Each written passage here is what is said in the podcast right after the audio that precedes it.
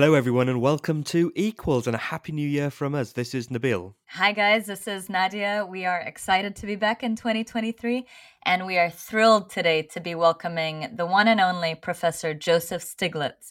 Uh, Nabil, it is a busy, busy week for Oxfam, drawing attention to the extreme inequality we're seeing today as the world's richest are descending into Davos for the World Economic Forum.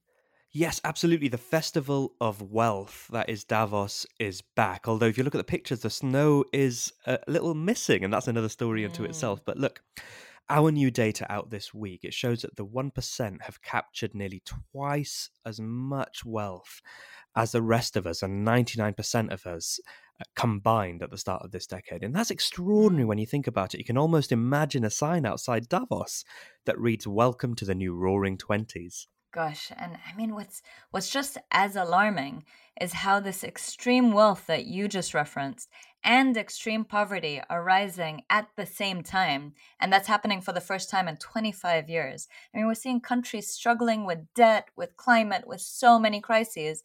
And then at the same time, the rich are getting richer. Absolutely. And look, today's episode gets us into the state of inequality right across the globe. And there's literally nobody better to do that with than, than Joe Stiglitz. That's true. I mean, he is the guru on inequality, Nobel laureate, leader on so, so many of the important issues of our day. I would say he's an influencer of influencers. Uh, there's a life goal there, influencer of influencers. Nice, nice phrase, Nadia. but talk to someone who doesn't need an introduction, and I think people will just want to hear what he has to say. That's true. Okay, let's get on with it. Um, but just before we do, I do notice that you just you keep saying Joe, um, and to me he's Professor Stiglitz. So what are we going with, Joe uh, or Prof Stiglitz? I mean, he is Professor Stiglitz, but I, I think we can call him Joe. Uh, okay. let's get to it. Okay, let's do it.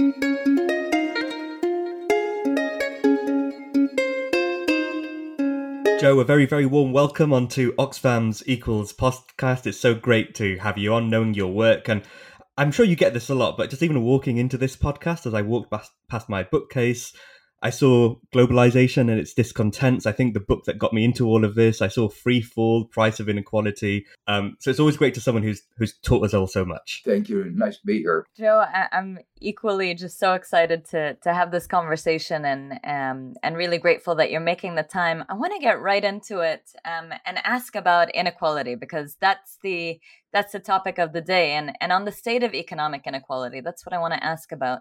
Oxfam's just put out our Davos report, and again, we see these shocking figures on wealth accumulation. There's been soaring increases in food and energy prices. And I wonder from your perspective, how serious is the state of economic inequality? Well, first, let me say uh, I always look forward to your annual report. Uh, you put things so uh, uh viscerally. Uh, I remember one of the earlier reports uh, you talked about you could put half the wealth of the world in in a bus. And then a couple of years later, you said, well, you don't need a bus, you could have a minivan. Well, uh, what's happened since uh, COVID 19 has been uh, extraordinary. Um, you know, the, the COVID 19 uh, both uh, exposed global inequalities uh, and exacerbated them. And your inequality report focuses on the top. And, you know, in a period where so many people found life so difficult uh, with uh, losing their jobs, um, uh, uh now in the post-pandemic era, dealing with inflation, food prices, oil prices going up. Uh, it is shocking how uh, many people and how our rich corporations have made off like bandits. Uh, the, the, increase in wealth is uh, just phenomenal. Uh, a couple of numbers from your report. Uh, the richest 1% grab nearly two thirds of all new wealth, uh, worth $42 trillion created since 2020, almost twice as much money as the bottom 99% of the world's population. So that is, uh, you know, just an astounding number. So every time I read one of these reports, uh, you know, I, I think, well, clearly uh, uh, things have to get better, but uh, the pandemic and the post-pandemic uh, world has just made things worse. Um, the example that I find most outrageous was uh, while so many uh, around the world were facing high oil prices, the oil companies and gas companies were raking in tens of billions of dollars uh, that they were paying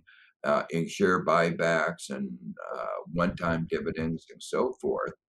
Uh, when proposals were made to maybe share the wealth uh, with a tax on these windfall gains, uh, they hadn't done anything to deserve it. Putin did. Right. if we the the source of the of that particular profit was Putin's war in Ukraine. Mm-hmm. Uh, I would call that war profiteering. And yeah. in the old days, you used to execute those who engaged in war profiteering. But when uh, it was proposed that there would be a windfall prof- profits tax just on the extra tax, the head of Exxon said no way and fought against it. Yeah, you're you're so right, Joe. And Look, I have to ask you, Joe, here as well. In this moment, right? I, you know, I remember that feeling after the global financial crash. I remember you writing of the one percent, by the one percent, for the one percent for Vanity Fair, which was which was you know a, a, real moment in itself. And you know, how do you feel this moment right now compares to that? There are even some talk here in the US, Joe, of some people thinking maybe things are getting a little bit better. Actually, how how do you respond to that? Um, it's a mixed bag to be frank. You know, there was a moment in 2021, right after Biden uh, took office and uh, the American Recovery Act was passed. Uh, it succeeded in reducing childhood poverty in one year by 40% or 40 to 50%. Uh, uh, that's phenomenal. Something that I've been saying for a long time. Inequality is a choice. We could have eliminated, we could have reduced that childhood poverty by 44, 50% anytime we, we wanted to. We had the money to do it if we wanted to. But it took a person like President Biden and it took a moment like the pandemic to get our, our act together. But then the Republicans, uh, the for, even and some of the Democrats, uh, the forces on the other side said, "Great, let's have more inequality." I mean, I couldn't believe it, and mm. uh, we're putting in jeopardy our future because you know, children who grow up in poverty are not going to be as productive. Uh, they're going to be uh, discontent. It's going to uh, have adverse effects on our politics and our society and our economy. Uh, it, it is foolish, I believe, to have so many uh, of our children grow up in poverty. And yet, almost consciously, um, the, those on the on the right said we want more childhood poverty.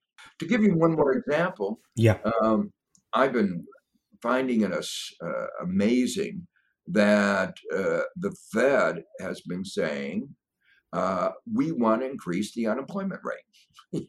you know, uh, you know, and then they go on to say, Powell says it's going to take a lot of pain. Of course, he's not going to be feeling the pain. Um, I know he's going to say it's going to be painful for me to see your pain, but it's very different from him uh, experiencing the pain. And one of the things that we know, it, it seems like a small thing increasing the unemployment rate, say from 3.7% to 5.1%, 5.2, those seem like just numbers, but they're real people. And yeah. When you do that, the unemployment rate on, say, marginalized groups, on young African American, is not going to be 5.1%. It's going to be around 20%. And what does that do to our society? Joe, you mentioned choices here, and one of the choices that we can make to combat extreme inequality is on taxing the ultra wealthy. And I want to go there because it feels to me that in many respects we've the world's moved on from asking maybe maybe if we should tax the rich to an increasing debate on how much we should tax the rich. And the US has such an interesting history here. You know the most progressive tax system in the world in the past. FDR right to the early 80s, top earners, you know, an average at the top, marginal income tax rate above 80%.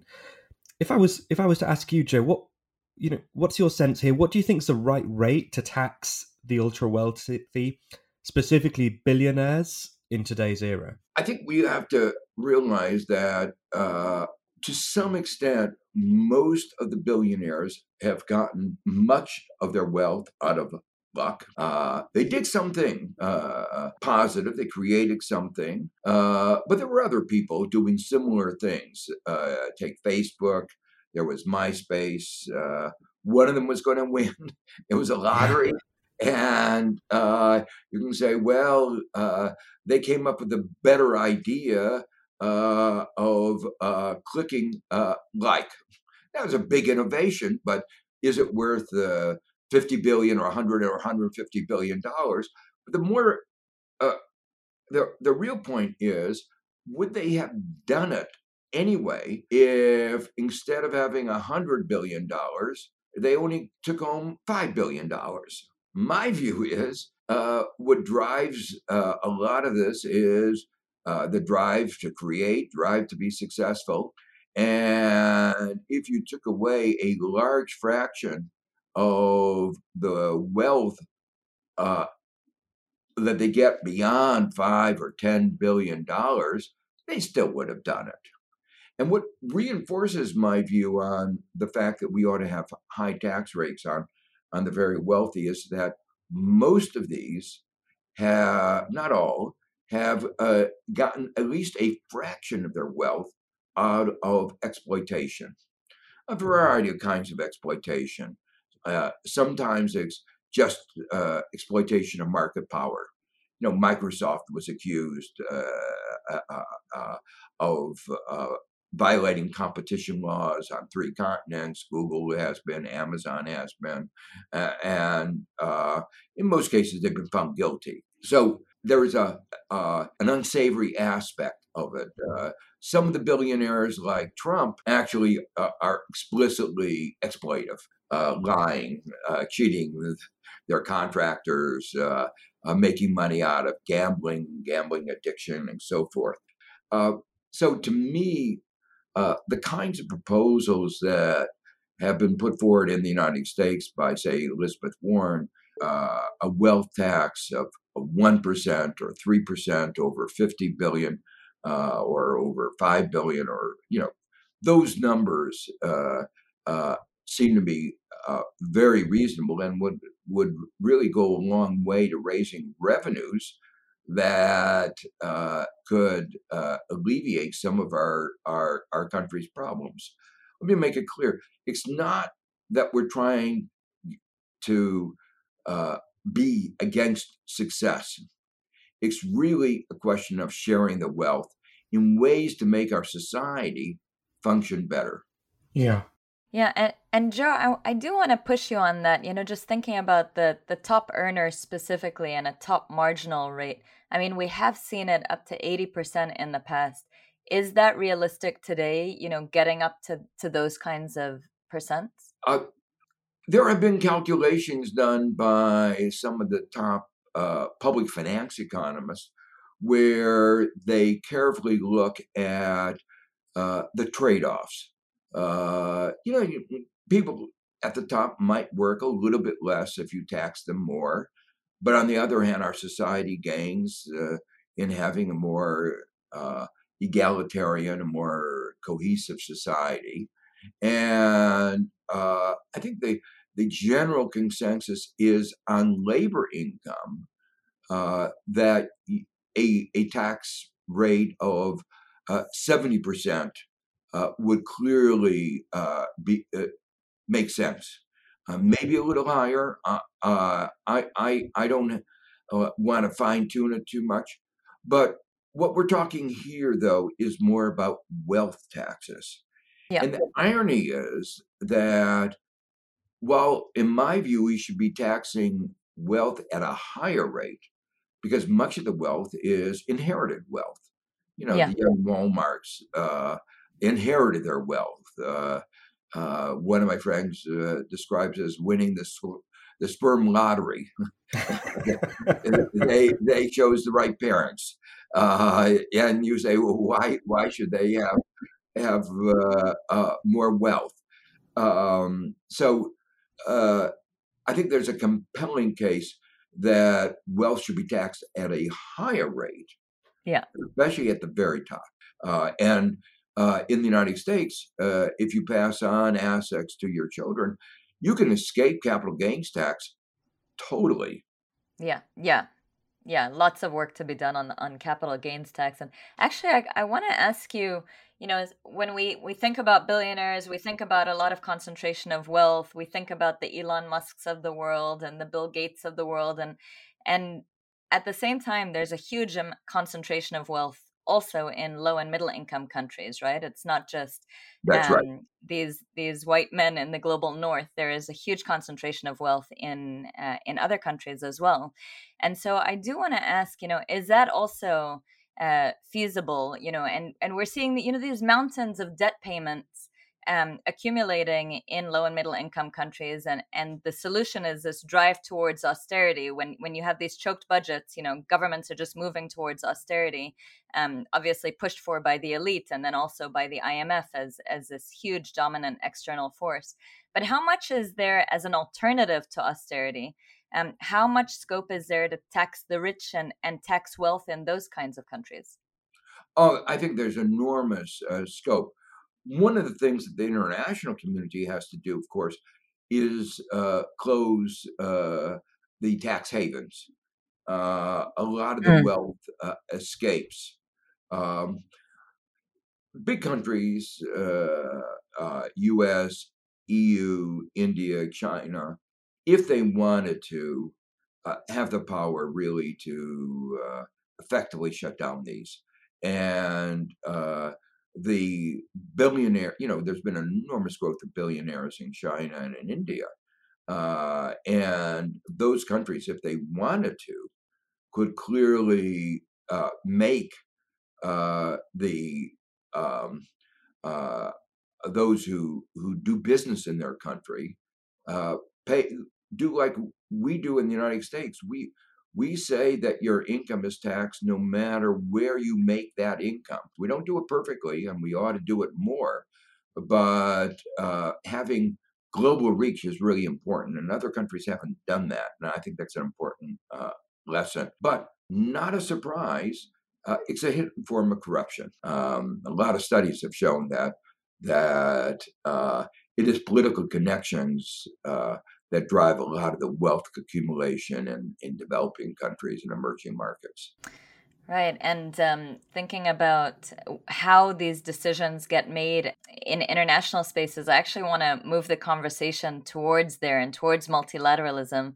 You were such a, a tremendous force in the discussion on um, on vaccines uh, during the COVID nineteen pandemic. Um, you were have worked so much on on international tax reform, and in so many of these multilateral discussions, we've seen poor countries almost literally locked out of the room on decisions, and then at the end of the day, getting a very very raw deal.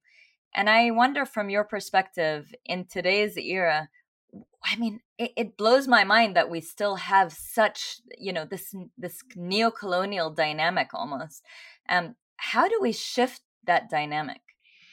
Uh, that's a really good question. I mean, you're uh, you're absolutely right. Uh, you know, there's been a greater effort uh, to have what they call inclusive frameworks uh, on the tax, uh, but they're in the room, but not being listened to. Uh, the conversations are structured in ways that uh, the voice of the poor uh, and the voices of the poor countries are effectively not heard. And you see that in the outcome of the uh, OECD initiative on, on, on tax reform. yeah. It, it was, you know, they wouldn't even disclose where how much extra money the developing countries were going to get. And we know why? Because those who did preliminary discuss, uh, calculations said they're getting a pittance. Uh, so um, the question you ask is the right one. How do we how do we change that? Um, there is a new geopolitics uh, that is emerging. Uh, you know, during the Cold War, there was a kind of rivalry for uh, the hearts and minds of those in the third world. Um, then, uh, at the end of the Cold War uh, in the late 80s, uh, there was that competition disappeared. We're entering an era of a new Cold War, and we're seeing, uh, in a sense, a failure of of of the West.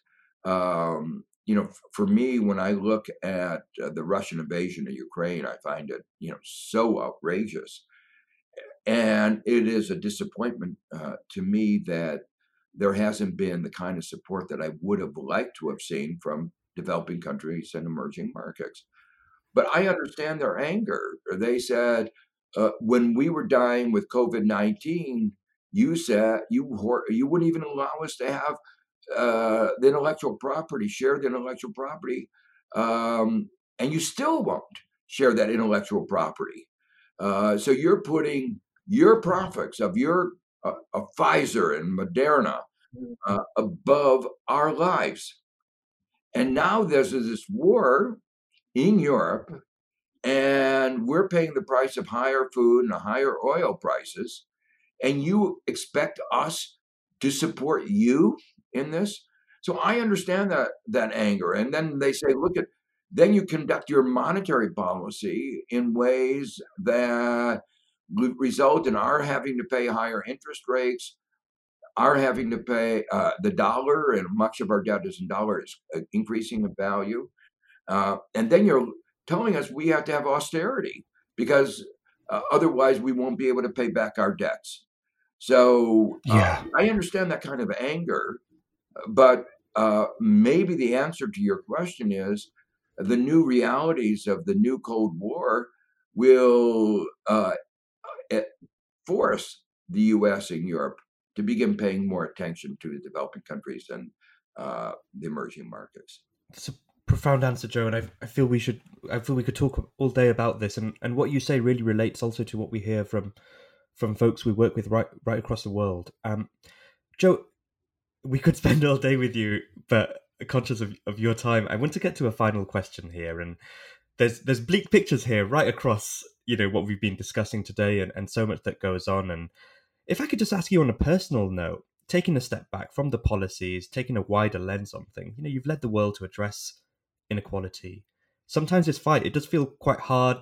Sometimes you want to stay in bed for that bit longer in the morning thinking today's going to be a tough day.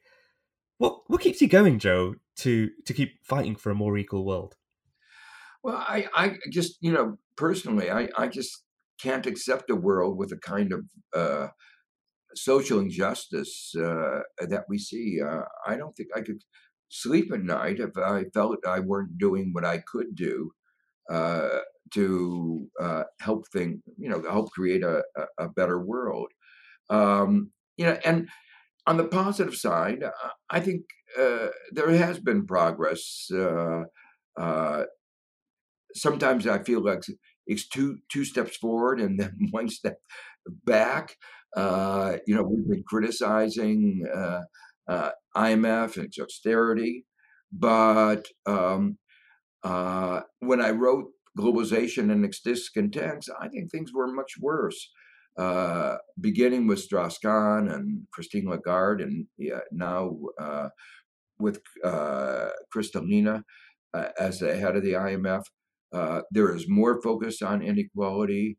Uh, there's been a recognition that uh, capital controls uh, may be uh, a better way of running capital mar- markets in the, in the midst of a crisis. there's a, a, recognition that austerity hurts uh, and is not the way to promote uh, even paying debts, uh, let alone growth. There are new views on how to deal with uh, technical issues like debt sustainability. The Washington Consensus framework is no longer consensus, uh, even mm. within the IMF. Uh, no, I don't want to say it's unmitigated victory. I said it's two steps forward. uh, one step back, um, and uh, you know maybe I'm I'm uh, too much of a student of the Enlightenment, where I believe in progress. Uh, reason progress, if you put the arguments forward, some of the time reason works. as we know. Um, but you know, I, I, I come to this from a, a fairly academic perspective. I b- very much believe in Enlightenment values, and I, I I have to believe that if we reason together, we get out the facts. Um, the maybe I, you might say it's reason plus uh, the moral goodness, uh, the empathy yeah. that uh, Adam Smith talked about in the theory of moral sentiments will lead us uh, in the right direction. Well, on on that note, I am I'm smiling. Uh, you know, during a, a tough week of thinking about the, the state of the world, but I'm smiling at the end of this interview, and uh, and I am hopeful. Joe, this has been such a treat. It, it you're so inspiring, energizing as ever. I'm truly grateful that you took the time with us today. Em- embracing you. that, embracing that moral goodness, Joe. Thank you so much. Thank you.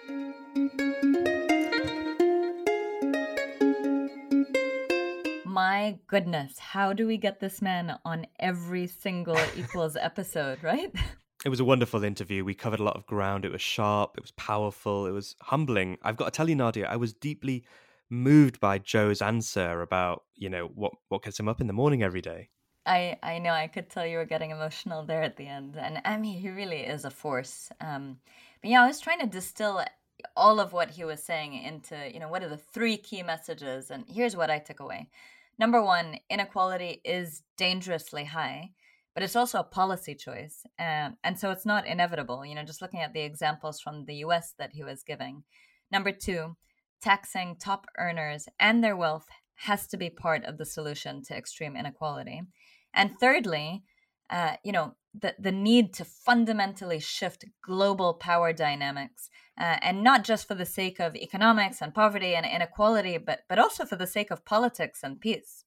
Yeah, I think that's a wonderful three point summary, Nadia. And look, his point about rich nations as well, crushing countries across the global south one day and then asking their support for the next. You know, there's a dangerous dissonance there that we need to call out. But my biggest reflection listening to Joe was was perhaps not on something he said, but but something that I think he embodied and, and has always has, and that's on the moral responsibility of economists. And you know, when Joe said these aren't just numbers when we're talking about unemployment, you know, these are people. If only more folks across policymaking thought like that, I wonder where we'd be today. Seriously, and I mean, I think we'd be in a very different place. Okay, everyone. Um, well, we are going to have to wrap up this incredible episode. Thank you for listening, and please, please do share it with friends, with family, with colleagues. Thank you. Yes, let's get the word out there about inequality and what we can do about it. Thanks for listening, everyone. Cheers.